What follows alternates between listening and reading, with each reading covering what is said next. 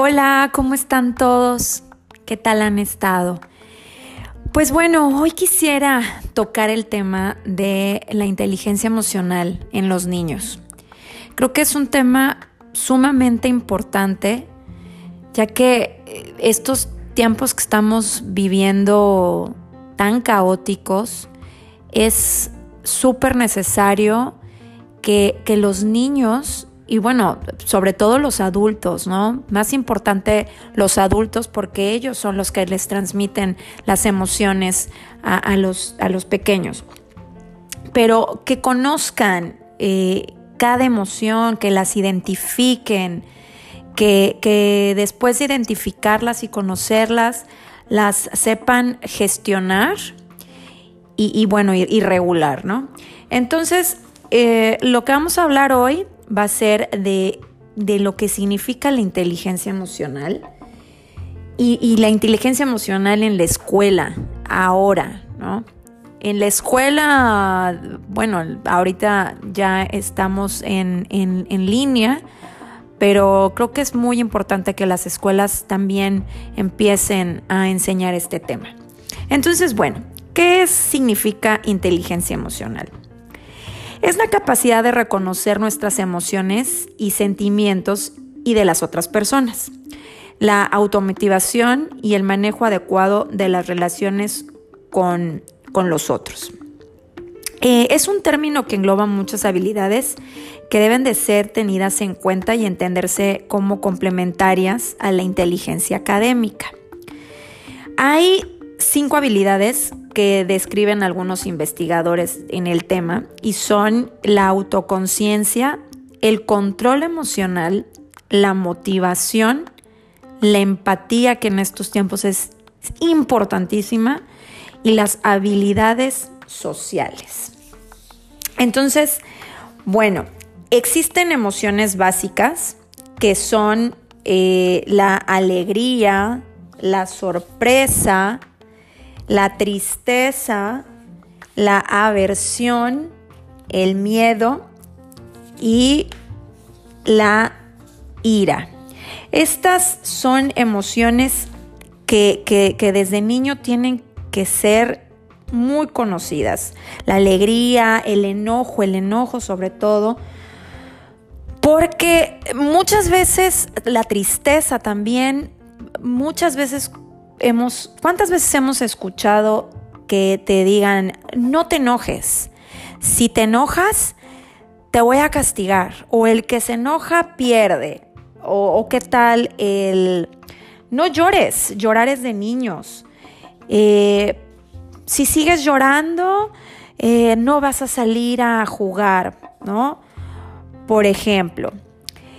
Y, por ejemplo existe el alfabetismo neurocientífico, que bueno, em, se dice que em, a través de lograr que la neuropsicoeducación y el alfabetismo neurocientífico pueda llegar día a día a más personas en lenguaje claro y accesible, hay que tener presente el principio de educación en todas las áreas y ámbitos de nuestras vidas para lograr objetivos como conocernos y comprendernos a nosotros mismos y a los demás, resolver y prevenir situaciones conflictivas, modelar o cambiar facetas de la personalidad que así lo requieran, definir y alcanzar objetivos, actuar con altos valores humanos, prevenir el daño emocional y cognitivo de las generaciones futuras, crear un mundo mejor para todos.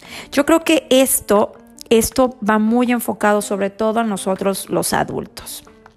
A los que crecimos en una educación, eh, como lo comentaba, de, no llorar, de no enojarse, de que si de repente eres muy alegre, este, tranquilo, pórtate bien, eh, no grites, si estás muy feliz, que bueno, eh, después hablaremos sobre las regulaciones emocionales pues crecimos, ¿no? Con, ciertos, con ciertas limitaciones en ese aspecto. Entonces, yo creo que eh, este, el prevenir el daño emocional y cognitivo de las generaciones futuras es un punto bien, bien importante. Entonces, Creo que antes de que los niños aprendan eh, inteligencia emocional, empezar por uno mismo. Porque ¿cómo podemos darle el ejemplo al niño si nosotros no, no sabemos cómo, eh, cómo regularlas, cómo gestionarlas?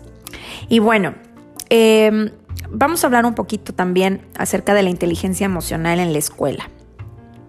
Que, que gran parte del tiempo también lo pasan los niños ahí. Entonces, la gran mayoría de las personas dan por hecho que todos los seres humanos nacemos con una serie de recursos innatos que nos permiten crear nuestra propia autoestima y autocontrol. Sin embargo, al igual que las habilidades cognitivas, las habilidades emocionales y sociales se aprenden. Entonces se aprenden tanto en la escuela como en la casa. Obviamente no podemos darle toda la, responsabilidad a los educadores, ¿no? Esto viene también de casa.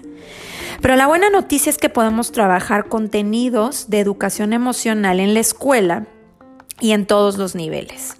Es por esto que la escuela se debería de plantear enseñar a los alumnos a ser emocionalmente inteligentes. ¿Cómo es esto? Pues dotándolos de estrategias y ayudándolos a desarrollar habilidades emocionales básicas que les puedan proteger de factores de riesgo o al menos que puedan eh, paliar sus efectos negativos. Aún sin estar contemplando en casi ninguno de los sistemas educativos del mundo como materia de estudio, eh, porque eh, vamos a, ser sinceros, siempre nos planteamos el, bueno, tienen que aprender matemáticas, tienen que aprender geografía, em, no sé, este, otras materias que, bueno, sí nos sirven para, para su educación académica, sin embargo, creo que que eh, eh, el desarrollo de las habilidades emocionales debe de ser bien fundamental. Entonces, bueno, yo creo que eh, lo que se puede hacer es que cada docente se puede, puede tomar contenidos curriculares y enfocarlos de manera que poco a poco puedan ir dotando a los alumnos de estas estrategias y ayudarlos a desarrollar las habilidades emocionales, por lo menos las básicas y sobre todo en los, en los más pequeñitos. Entonces, bueno, em, yo creo que eh, se necesita un cambio en, la educación que ya no se enfoquen tanto en lo intelectual, sino también haya una parte de, esta, de, esto de, del emocional. Y ahora con la llegada de los dispositivos móviles y, conforme van pasando los años, eh, para, los chicos que, están en las aulas, los conocimientos del mundo exterior se vuelven mucho más accesibles de encontrar, ¿no? Fuera de las escuelas. Eh, por lo que, pues ellos sienten que, pues no, no tiene mucho sentido acudir a la escuela, ¿no? Este, todos los días, ya que pues agarran la tablet o el celular de mamá o de papá y pues pueden encontrar cualquier cosa. Estamos hablando ya de niños un poquito más, más grandes, ¿no? Eh, creo que el, aula ya no es aquel lugar valorado donde los estudiantes acudíamos eh, en busca de información o fuentes para investigar, que posteriormente en la biblioteca, las bibliografías, ya eso ya está, ya está totalmente perdido, inclusive ya no existe ese mm, pues esa eh, honor a ir a la escuela, ¿no? Esa disciplina o el respeto. Se ha perdido muchísimo el respeto hacia, hacia los docentes.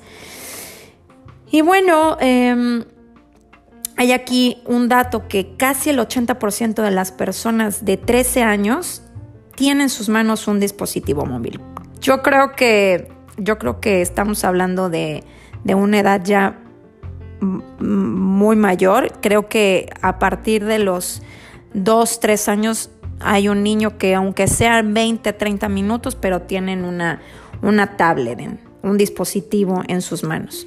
Y están conectados a Internet facilísimo, ¿no? Y esto les permite acceder poco a poco, más o menos a cualquier información que pues que desee, como, se, como lo comenté hace rato. Y si hay algo bien claro es que, al menos en esta cuestión, es que la escuela ahí debe de cambiar el foco, pero también los papás. Entonces, sí es bien importante que la, escuela, que la escuela cambie la mirada, en primer lugar porque ya quedó obsoleto, los sistemas educativos del 90% del mundo están basados en la concepción de escuela de, finales del siglo XIX. Y pues atendiendo los requerimientos eh, de la actualidad, la educación necesita de otro tipo de escuela. Entonces, no sé qué opinen ustedes. Creo que sí hay que cambiar la mirada eh, hacia, hacia algo más hacer una introspección para empezar como padres, ¿no? Y, ver qué ejemplo le estamos dando a nuestros niños. Pensar qué tanto manejamos nuestras, no manejamos, sino regulamos nuestras emociones. Para empezar, qué tanto conocemos nuestras emociones, ¿no? Cuando estamos enojados, eh, cuando estamos tristes, cuando estamos alegres, explorarlas y, tocarlas. Es bien importante que se toquen todas y cada una de las emociones para poder darles el ejemplo a, nuestros hijos. Y pues bueno, espero este capítulo les haya, les haya gustado y nos veremos muy pronto. Más bien, nos escucharemos muy pronto en otro más.